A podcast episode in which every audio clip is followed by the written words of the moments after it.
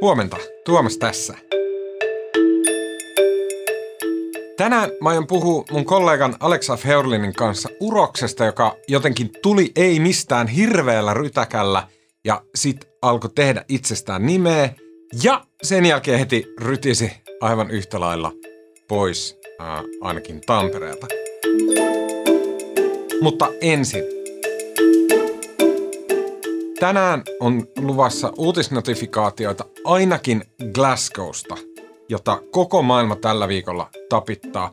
Skotlannissa alkoi eilen sunnuntaina YK:n ilmastokokous, jonka kenties se olennaisin anti on siinä, että miten se onnistuu ponnistaan eteenpäin edellisestä eli Pariisin ilmastokokouksen näistä sitoutumisista, joita ihan ehdoton valtaosa maailman maista ei tule koskaan saavuttamaan. Miten Glasgowssa reagoidaan tähän tilanteeseen?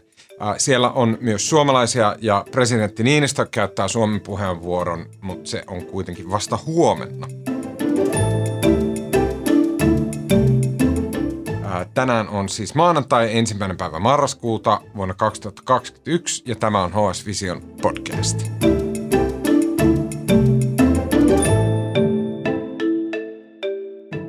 Hyvin harva oli kuullutkaan tämmöisestä Uros-nimisestä firmasta ennen kuin se ikään kuin yhdessä yössä ponnisti kaikkien tuntemaksi ja heti perään kaikkien vitsien kohteeksi tämän Uros Live Areenan nimi sekasotku sponsorointihomman myötä. Ja tällaisen julkisen tarkastelun kohteeksi joutuminen yleensä vähän niin kuin lieveilmiönä tuottaa sen, että myös niin kuin muut asiat siitä firmasta, henkilöstä, tahosta tarkastetaan. Ja Uroksen yhteydessä sitten tämä johti siihen, että se firma rupesi niin kuin vaikuttamaan jotenkin vähemmän upealta kuin aluksi oli mietitty. Me hoksattiin jopa, että oikeastaan kukaan ei edes hahmota, että mitä se tekee. Alex, mä huomasin viime päivinä, sä oot ollut täällä Sanomatalossa kaikki illat ja sä oot niin kuin päivä päivältä vaikuttanut silleen niin kuin väsähtäneemmältä ja epätoivoisemmalta, koska sulle annettiin tehtäväksi selvittää, mikä tämä Uros on ja mitä se tekee. Joten mitä tämä Uros tekee? Joo, Uros on tämmöinen niin sanottu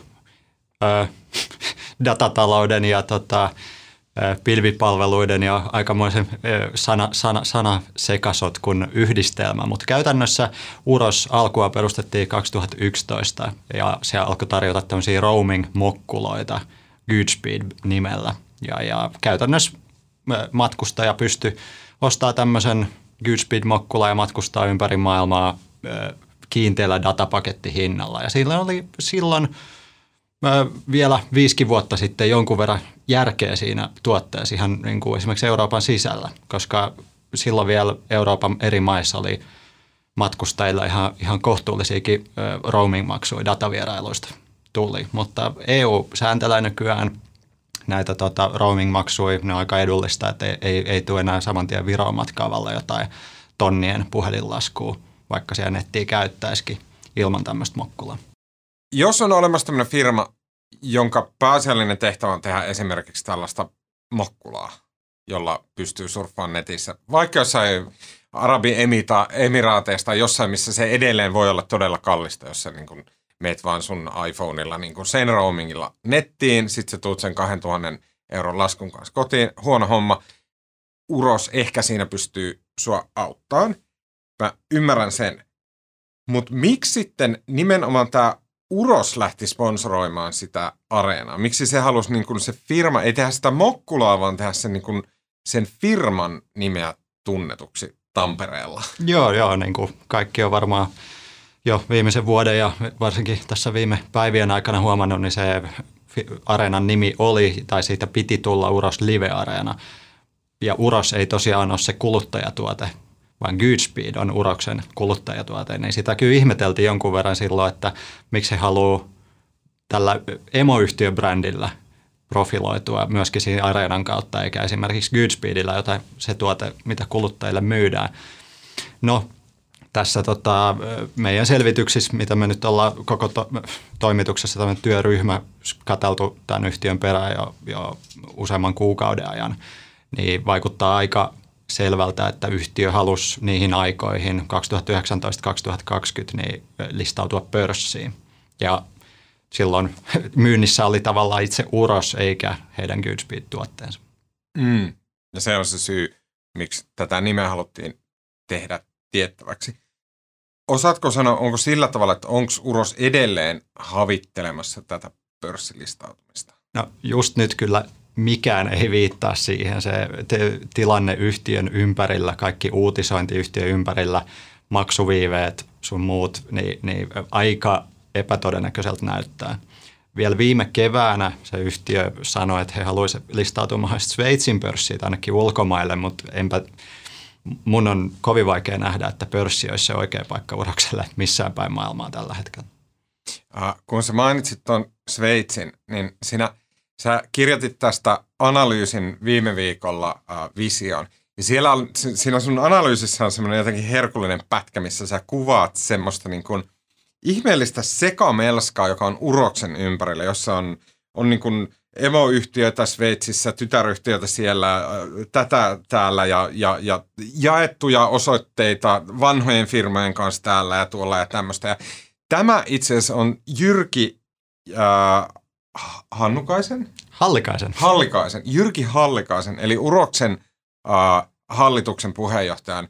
Jotenkin tämmöinen tyypillinen toimintatapa, koska hänellä, niin kuin jutussa kerrot, niin hänellä on aiemminkin ollut tämmöisiä tunnettuja yrityksiä, jotka näyttäytyy tämmöisenä niin kuin sekamelskana. Joo, Jyrki Hallikainen on kyllä kaikin puolin mielenkiintoinen persoona. Mä en ole valitettavasti itse päässyt tapaamaan häntä. Mä oon häntä yrittänyt tässä monta viikkoa tavoitella, mutta hän ei ilmeisesti halua median kanssa jutella, tai ainakaan mun kanssa. Jos Jyrki katsot tätä, niin ota yhteyttä vaan. Mutta hän 90-luvulla oli Nokiassa insinööri ja sen jälkeen perusti Mikrocell-nimisen yhtiön.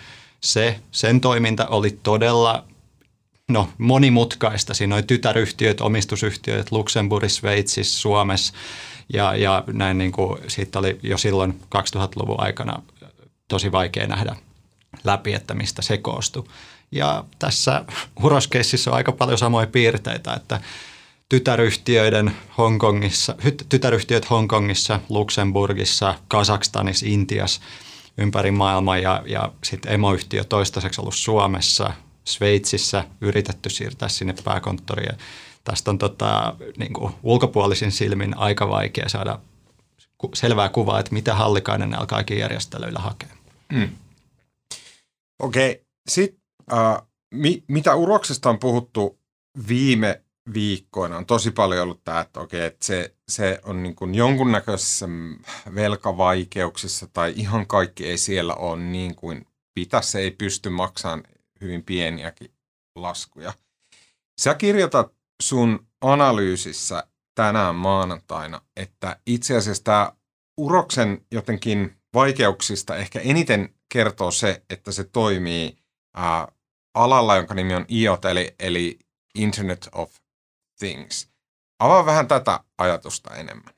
Joo, eli esineiden internet, tämä IoT-ala, niin se on todella kuuma tällä hetkellä.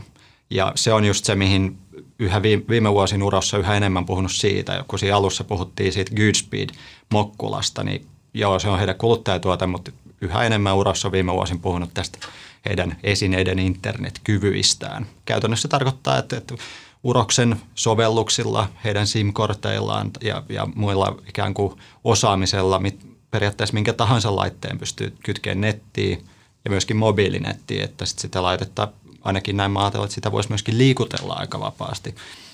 Hirveän vähän konkreettista Uros on kertonut näistä IoT-kyvyistään, mutta ei se ole tietenkään isoja maalailevia kuvia ainakin, että he on puhunut itsestään tämmöisen alustatalousyhtiönä suorastaan. Mm.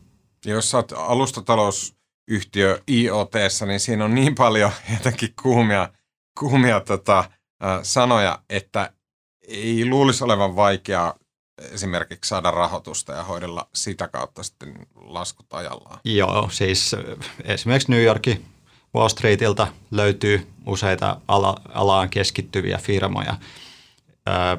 Niin kuin osa niistä on kiinalaisia, osa jenkkejä. Ja se oikeastaan Urokselle on ihan täsmällistä verrokkiyhtiöä, vaikka vaikea löytää, koska heidän toimintansa on niin läpinäkymätöntä. Mutta kun katsoo, mitä he on puhunut, just pilviplatformi, Internet of Things, esineiden internettiin, niin semmoisia yhtiöitä, niiden valuaatiot liikkuu miljardeista, jopa 10 miljardeissa Wall Streetillä. Joten jos Uroksella olisi pienikin sauma saada kertoa itsestään vakuuttavasti sijoittajille tätä samaa tarinaa, niin heillä ei olisi mitään ongelmia löytää rahoitusta. Kuitenkin tällä hetkellä kaikki merkit viittaa siihen, että yhtiöllä on suuria ongelmia löytää rahoitusta. Mm, kyllä. Okei, Aleksa F. Heurlin, kiitos oikein paljon. Kiitti. Kuva- ja äänituotannosta sekä leikkauksesta vastaa tänään Mikko Peura. Mun nimi on Tuomas Peltomäki ja tämä podcast toimitetaan Helsingin Sanomien Visio-toimituksessa. Nähdään huomenna.